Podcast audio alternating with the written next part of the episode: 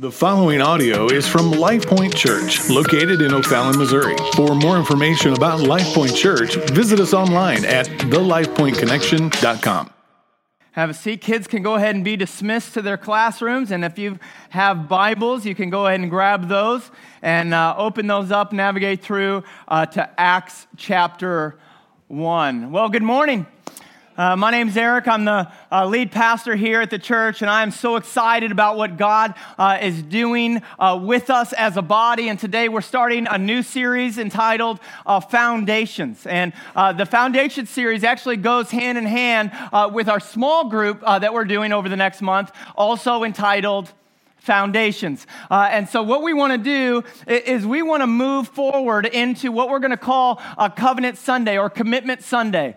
And this is a Sunday, this is a morning uh, where we're asking people to either affirm or reaffirm uh, their commitment not only to Christ, uh, but to us as a body and to, uh, to the church. And so I want to remind you first and foremost, as you're in the book of Acts, that God is a covenant God. God is a God that makes promises to us, and God is a God that keeps his promises to us, and, and this God is a God that wants to uh, make a promise with you and with us as a local church. So uh, I, I want to just, uh, in the Old Testament, I want to show you uh, the new covenant that God is making with his people. The first one is found uh, in Jeremiah chapter thirty-one, and it's verse thirty-three through thirty-four. He says, "This is the for this is the covenant that I will make with the house of Israel." So God comes to his people and he says, I'm going to make a covenant with you. I'm going to make a promise with you. He says, I'm going to make a, a promise to my people after those days, declares the Lord. He said, I will put my law within them, and I will write it on their hearts, and I will be their God, and they shall be my people. And no longer shall each one teach his neighbor and each his brother, saying, hey, you should know the Lord. For they shall know me, because I live in them. For the least of them to the greatest, declares the Lord. For I will forgive their iniquity, and I will remember their sin no more. And so God comes and he promises to his people. He reiterates the promise in Ezekiel thirty-six. Verse thirty, uh, thirty-six through twenty-four, he says, I will take you from the nations, people from all over the world. I will gather you from all over the countries, and I will bring you into your own land.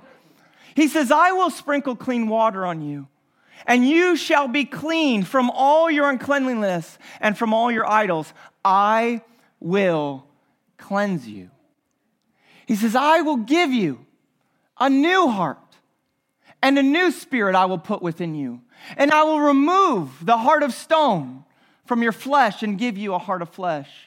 God says, I will put my spirit, that's capital S, Holy Spirit. I will put my spirit within you and will cause you to walk in my statutes and be careful to obey my rules.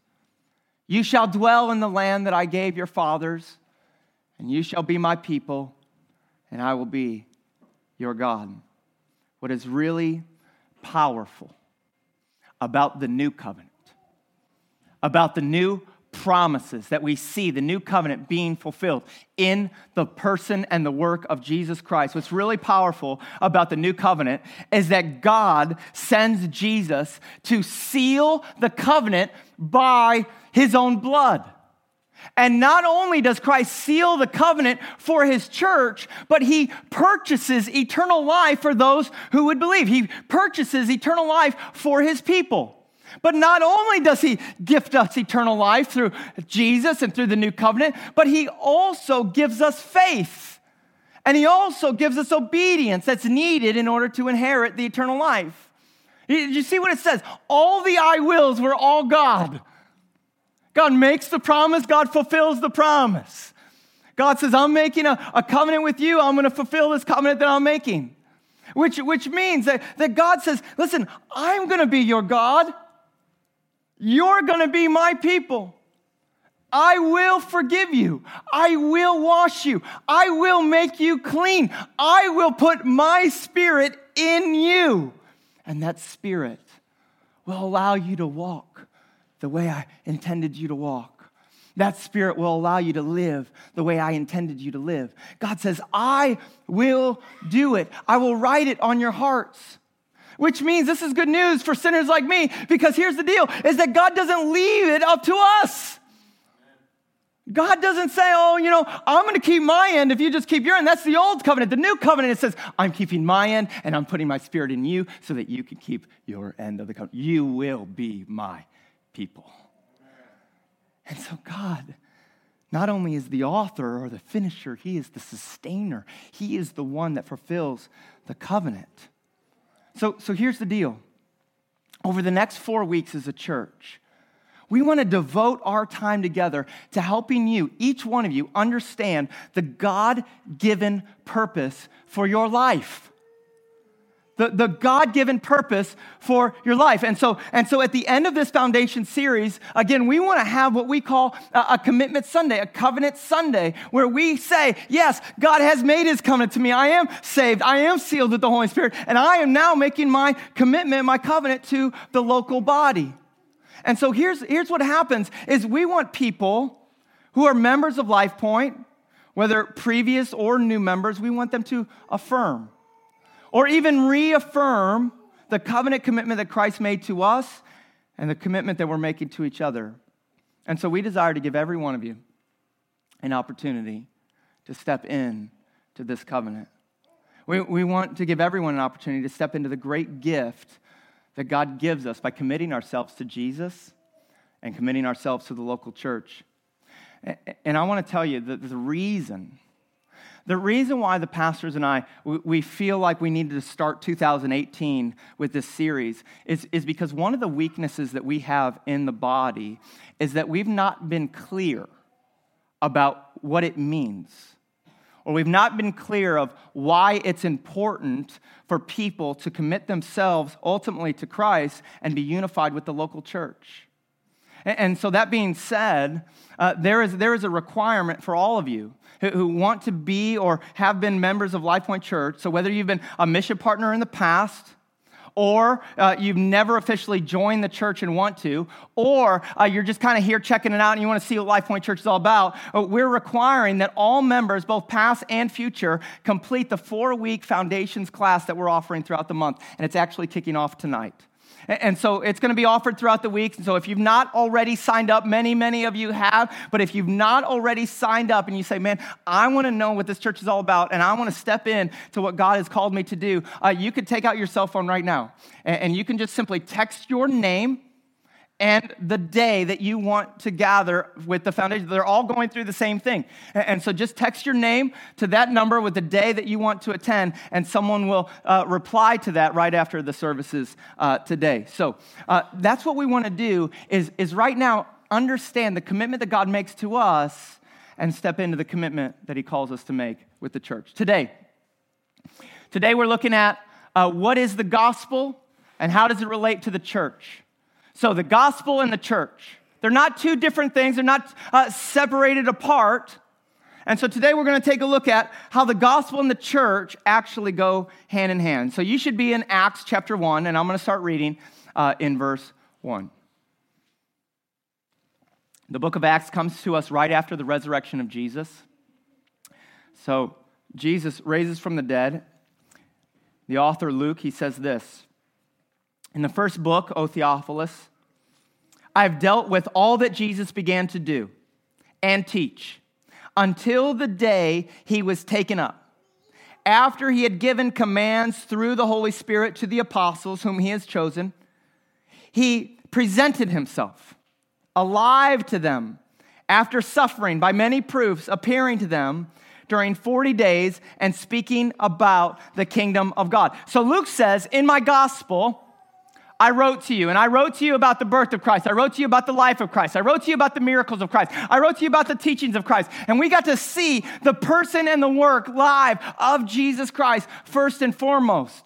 He, he says, remember, I wrote this to you, but now after his resurrection, how Jesus died and he was crucified for our sins, he rose to life, and now he's appeared to us, and he's been hanging out for about forty days now. All right? And then he uh, rose from the grave, and then he ascends, and he says, listen, I want you to go to Jerusalem, and I want you to wait for the promised Holy Spirit. I want you, want you to wait for the Holy Spirit, because Jesus knew that without the Holy Spirit, his church would pretty much be useless. We need help. Because, listen, we can't keep his commands. We can't walk in his ways. We can't have power to glorify God in our lives without the Spirit. So he says, go, and I want you to wait. And then he ascends into heaven. And so these, these guys, these, these people who saw Jesus raised from the dead, they gathered together. The Bible says that there was about one hundred twenty of them.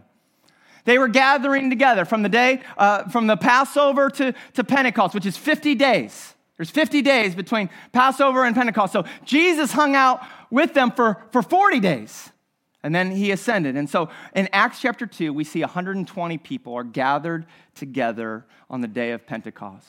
Now, the day of Pentecost is where these people from all over the, all over the land, tribes and tongues and nations and people from all these different groups would, would come together into Jerusalem. And so what was happening is these people, they, they were gathering together, and, and what happens, it says that the, the, the disciples, they were filled with the Holy Spirit just as Jesus told them they would be. They were filled with the Holy Spirit, and then, and then as they continue to pray, and as they continue to worship God, all of a sudden, all these people from all these different nations start hearing them speaking in their own native language. And it says, it says that they were amazed and they were astonished. Why would they that be? Because they're all Galileans. How is this, how is this happening? We're all hearing them speak and pray and praise in our own, in our own tongue. How is that possible? Well, Peter, Peter being, uh, knowing that God is a God of unity, he stands up and he gives an account and he says, hey, listen, this is, this is what's happening. He, he's filled with the Holy Spirit. He stands up and he addresses the situation. He, he, uh, he quotes the prophet Joel, and with great boldness, he begins to talk about the gospel of Jesus Christ. And, and so, so for time's sake, I'm not gonna, I'm not gonna read to you the entire message, but it, uh, flip over to Acts chapter two. Peter stands up. He starts to tell them what they're hearing and how that's the Spirit. And then in verse twenty-one, he ends the quote from Joel. He says, and it shall come to pass that everyone, everyone who calls on the name of the Lord shall be saved. Men of Israel, hear these words. Jesus of Nazareth, a man attested to you by God with mighty works and mighty wonders and mighty signs that God did through him in your midst, as you yourselves know. This Jesus was delivered up according to the definite plan and the foreknowledge of God.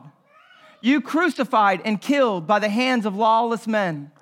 But God raised him up, loosing the fangs of death, because it was not possible for him to be held by it. So, so, so here's what he's saying.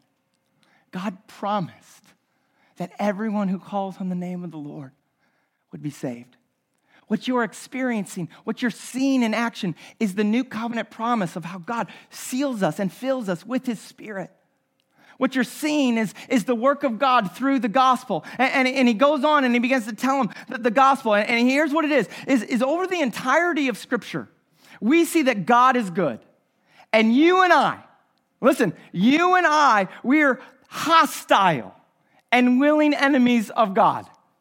We've gone our own way. We've gone astray. We don't. We want other things, other pleasures, other wants, other desires, other things that would somehow fulfill our hearts other than God. And so every one of us, like sheep, have gone astray and walked away from the God and the pleasures of God and the joys of God and the sustaining love of God. We have chased other things. Because our hearts and our minds were darkened in such a way, we, we decided to choose everything else besides God. And if that's not bad enough, the bad news is that, that because we're re- completely rebellious, we're unable and unwilling really to save ourselves. Because, because the guilty are still guilty, even if they do good things. We're still guilty before a holy God. Hear me. And God's right and just penalty for our sin, for our running away from our Creator, and the lover of our souls, our penalty for sin is that we have all received the curse of death. It says the wages of our sin is death, which means, which means for eternity we, we deserve to be separated from our Heavenly Father, which means that not everything good and perfect that comes from God, we don't get to experience for eternity. There is a separation from us and God because of our sin, and God himself, being holy and righteous, listen, is the only one who could pay the debt. He's the only one that could pay the penalty. And in Acts two, verse twenty-three, it says that Jesus, the sinless Son of God, was the plan to pay the debt from the beginning. It was predetermined. It was the foreknowledge of God. God knew that he would have to sacrifice his own son in order to bring the people back into a covenant relationship with him. You see, Jesus became the sin for us. He bore the wrath of the Father for us, and he died on a cross, the death that we deserve to die, so that we might be brought back to God, which means, follow me, which means Jesus is both just and the justifier. He's the both the, the maker of the promise and the fulfiller of the promise of those who would be justified. And so look in, look in verse thirty-six. He says, "Let all the house of Israel therefore know for certain that God has made him, made Jesus, both Lord and Christ, this Jesus whom you crucified." Now, now, what that means, what that means is that Jesus is both God and holy and the Savior. He's both Lord and Messiah. He's the perfect, holy, righteous one that has come to save you and I from our sin and from our penalty of sin, which is death. Jesus is both Lord and Christ, whom you crucified. Now, the question that every one of us should be asking is, how do I partake into that gift? How do I receive the promise? How do I step in to that new covenant through Jesus Christ? Well, well, well here's the deal. It is in order to prevent human boasting, taking pride in ourselves or, or working something that we can't work out for ourselves, that the Bible says that there's only one way that God would allow us to be saved, and that's by his grace, and that's through faith. That we can acknowledge that God is both just and the justifier. You see, these people, when they heard this, when they heard that they were separated from God and that they killed Jesus, listen, when they heard that, you know what the Bible says? It says that they were cut to the heart. They were cut to the heart, and they asked the question, which I hope you're asking the question, what do we do? What, what, what should we do? Well, look in, look in verse thirty-eight. Look at what it says. They asked Peter and the rest of the apostles, brothers, what do we do? Verse thirty-eight, and Peter said to them, repent and be baptized, every one of you, in the name of Jesus Christ, for the forgiveness of your sins. He says, come back to God. Profess Jesus as your Lord. Profess Jesus as your Lord and Savior. Be baptized. Make that public proclamation before all to see that you, they know that Jesus is your Lord, and he will forgive your sins, and you will receive the gift of the Holy Spirit. That's the new covenant. For the promise is for you and for your children and for all who are far off, everyone whom the Lord God calls to himself. So listen to me. The gospel goes out. People are asking, what do we do? The Bible says that three thousand people put their faith in Jesus. three thousand people turned from their ways. They repented and they went after God. three thousand people were baptized that day. It says that three thousand were filled and sealed with the Holy Spirit as the gospel goes out. Now, now look what happens when they receive the gospel, when three thousand people receive the gospel. Look in Acts two, verse forty-two. And they, let me ask you a question. Who's the they? The three thousand. Bam, John, you got it, man. That's why he's the pastor here. Yeah, you, you, can, you can talk with me. Listen, it's the three thousand. The people who just put their faith in Jesus. Listen, they devoted. Everyone say devoted. There you go. They devoted themselves to the apostles' teaching and to the fellowship and the breaking of bread and the prayers. And awe came upon every soul. It says the three thousand were now put their faith in Jesus, received the Holy Spirit, and then they devoted themselves to the church. They committed themselves. So, so throughout the New Testament, listen, wherever the gospel was proclaimed, it left behind a church. Wherever people came to faith in Jesus, it left behind a gathering of believers, a unified body, a committed body to one another to help building each other up and advancing the gospel. That's what happens when the gospel comes into a man. That's what happens when a, the gospel comes into a brother. That's what happens when you're sealed by the Holy Spirit. Listen, in order for you as a Christian to step into God's purpose for your life, there needs to be devotion to the advancing of the gospel and the building up of the body, which is the very reason why God would send his Spirit in the first place. You know, Acts chapter one, verse eight, it says, it says, you will receive power when the Holy Spirit comes upon you. You're going to receive power. What, what's the power for? So that you would be my witnesses. In Jerusalem, here where you are, among the people, you'll receive power in Jerusalem and to Judea and to Samaria and, and, and to all over the world. You're going to receive the Holy Spirit so that you would have power to be my witnesses, to advance the gospel and build up the body. See, the Spirit is given so that born-again believers in Jesus would witness the glory of God in them and so that they would be used by God to advance the good news of Jesus and to build up those around them. Let me ask you, if that's true, If, if, if the new covenant is true, and God says, I'm going to save you, I'm going to wash you, I'm going to make you my people, I'm going to be your God, I'm going to put my Spirit within you, and I'm going to use you to be a testimony to my glory, to the ends of the earth. How is it that in this day and age, so many people will call themselves Christians, but somehow then separate receiving Jesus as Lord and their commitment to the local church? I mean, how is that even possible? Nowhere in the New Testament do we see a disconnection between receiving the gospel of Jesus and receiving the call to be the church. I mean, is it even possible?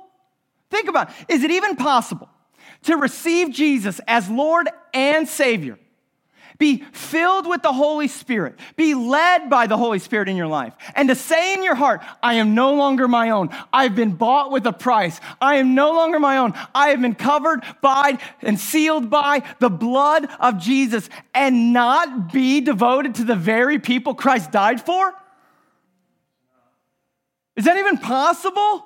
I mean, is it possible to surrender your life to Jesus as Lord and then all of a sudden say, I'm not going to commit myself to helping the church grow and the glory of God move forward and to build up the saints? Is it even possible?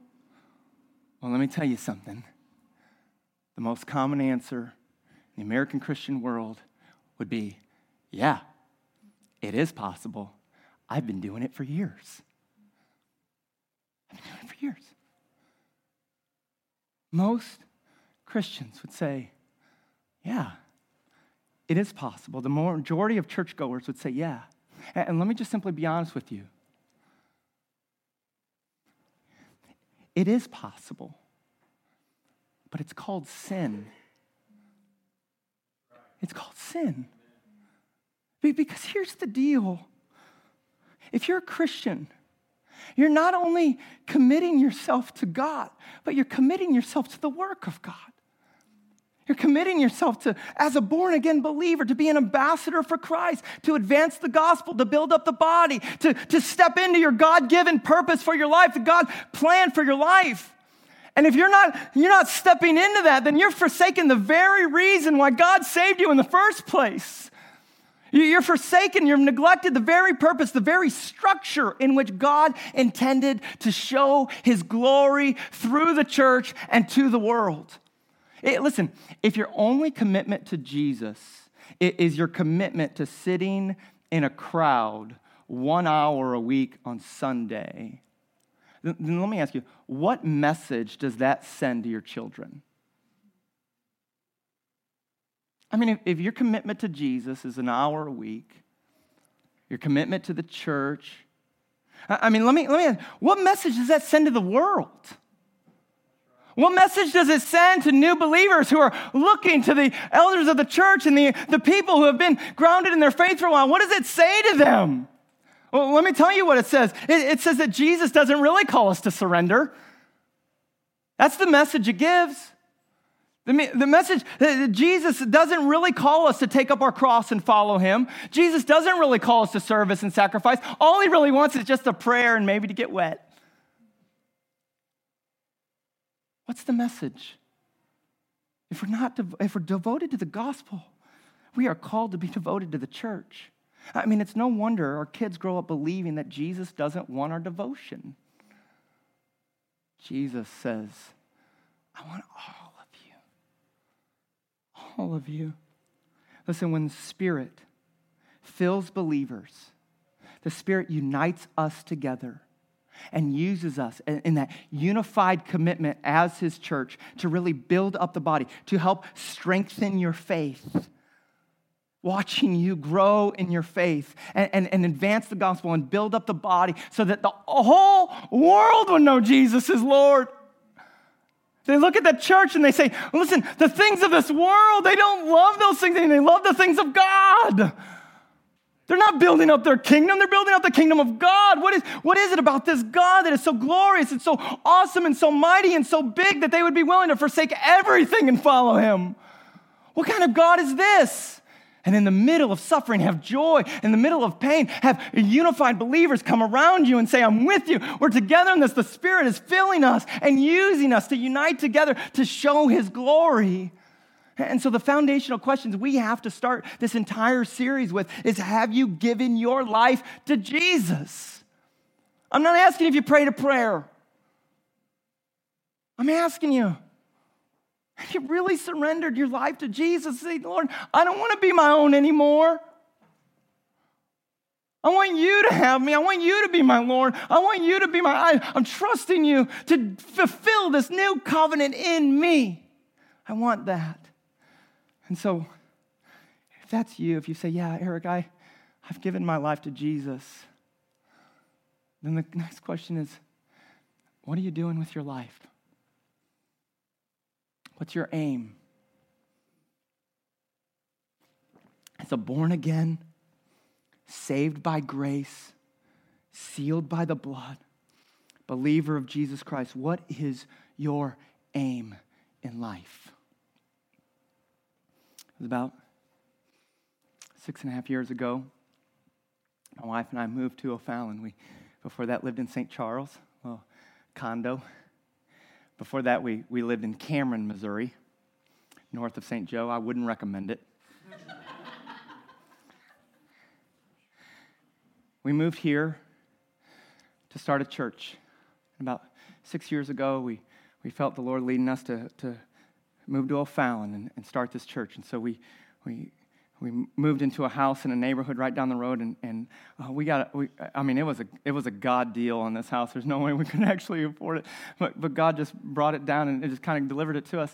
And, and so what happened was we, we got this awesome house in this awesome neighborhood, and uh, and one thing I love about the house is, is that it was it was a fixer-upper, right? Uh, but one thing that was true about the house is that the backyard was amazing. Right? You go out my, my back porch, and there's the, the deck is so wide and big, like like we could have picnics out there, like like we could have the church on, and we just hang out on the deck, right? And we would have picnics, and we sit out there. But what I really love is that we've got this fence, and the dogs run around, and, and we've got these giant trees.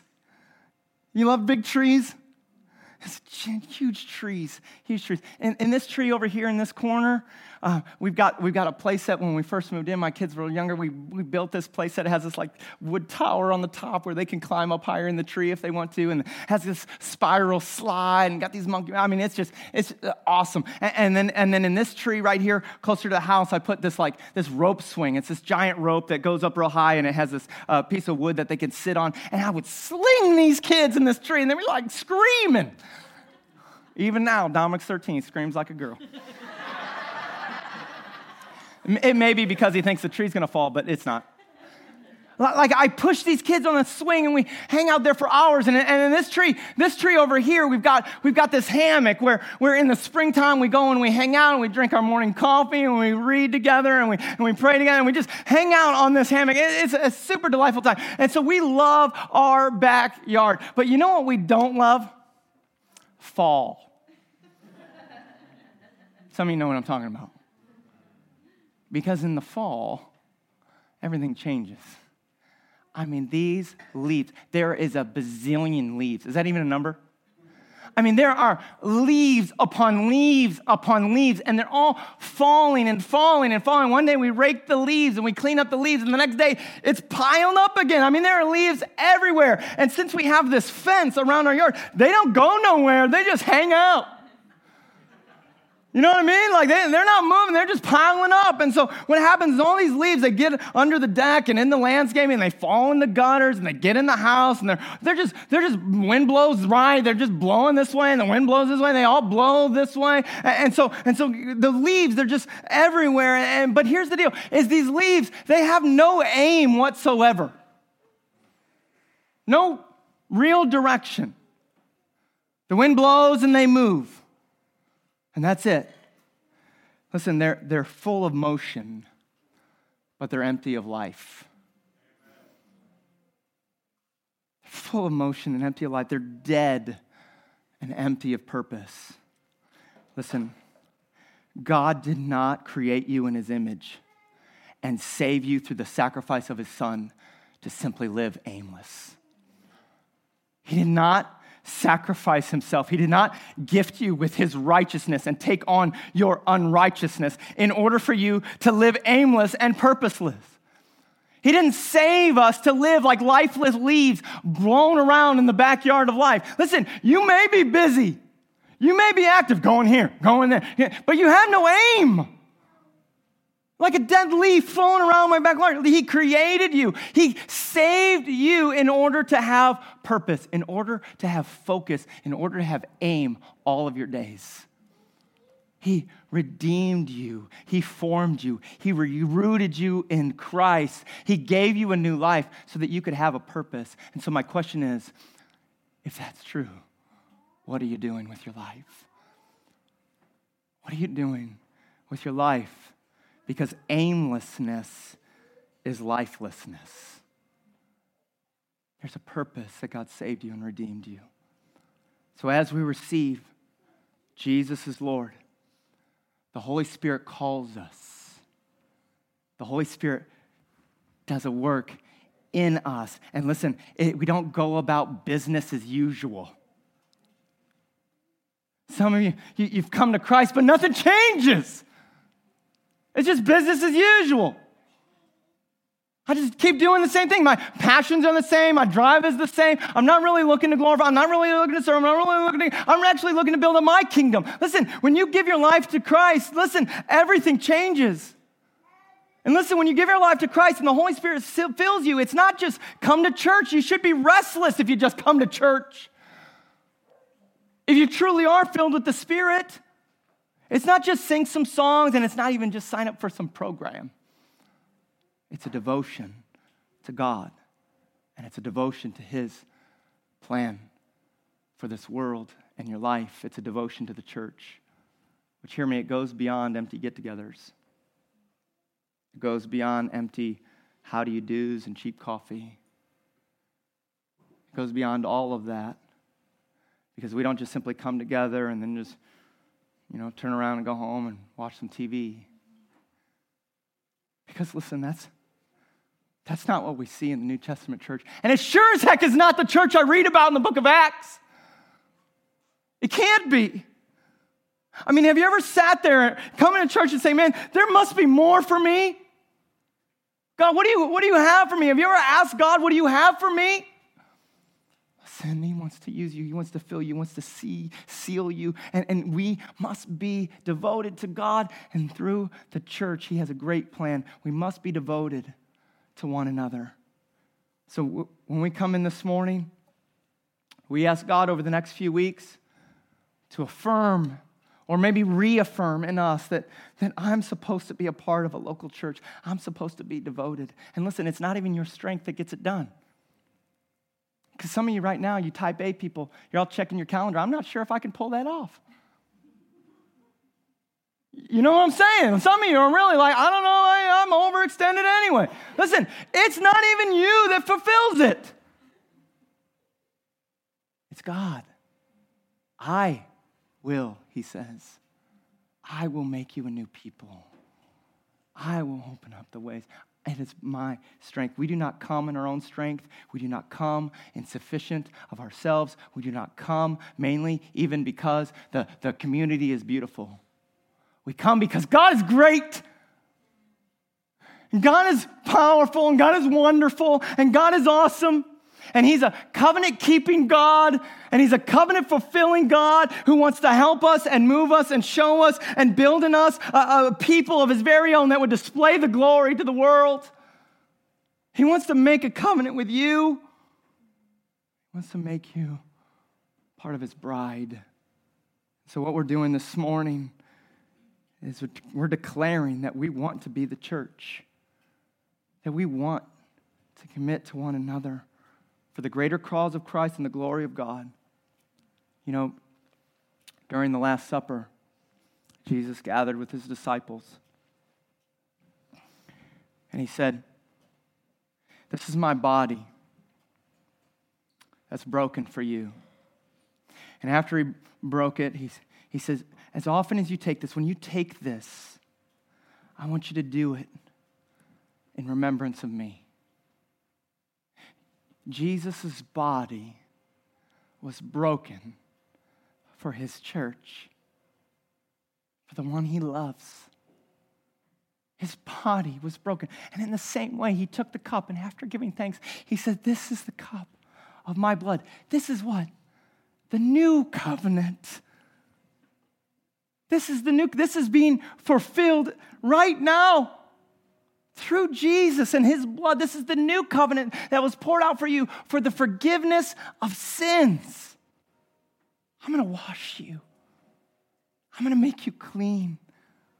You're going to be my people, and I'm going to be your God, and I'm going to put my spirit within you. This is the new covenant. When you come to the table, do it in remembrance of me, he says. And so today, you and I come. We're believers, we're Christians, because, because of the irresistible grace of God. We're believers because of the new covenant promise that God made to his people. It's the new covenant that creates the church. It's the new covenant that that, that the people, it says, it says that his church, he says, the gates of hell will not prevail against it. He, he says, he says nothing, not angels nor demons, nor things far, nor things near, nor heaven or on earth, principalities or powers, not, not height nor depth, nor anything else will ever be able to separate you as my bride and my church from me. I'm fulfilling it. I, I did it. I will be your God. And so it is because of the new covenant promise that God gives his church to his son as a bride, a sacred marriage, an oath that provides us and, and unites us together. So today, as you come to the table, we come in response that Jesus has shed his blood, that Jesus has given up his life for his church. Will you pray with me?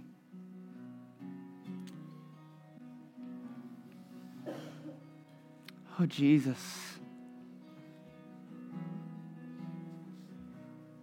Oh, Lord.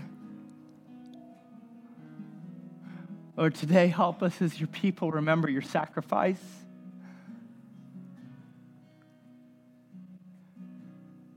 Help us see you as good and glorious. Help us see our great need for both you as Lord and Savior. Lord, today would you fill us with your Spirit? Would you seal us by your Spirit so that we would be your people? And we don't need to be told, we know God. Today we want to know you. We want to... We want to know your power. We want to, we want to know your presence. We come humbly today, God, asking you to unite us as a local display in this city for your glory. That you would unite us as a, as a body, as a church, with one hope and one joy, and that's the name of Jesus. Lord, bring us together as a family. Show us your power. Show us that, that you're going to finish what you started. Help us, Lord. Help us build one another up every day as long as it's called today. Help us be about your kingdom and your good news to the world. Jesus, we come in remembrance that you paid it all.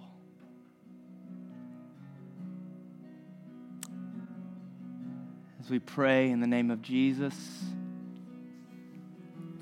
the name that is above every name, the name, the only name under heaven which men can be saved, the name in which every knee shall bow and every tongue confess. Jesus, we pray in your name.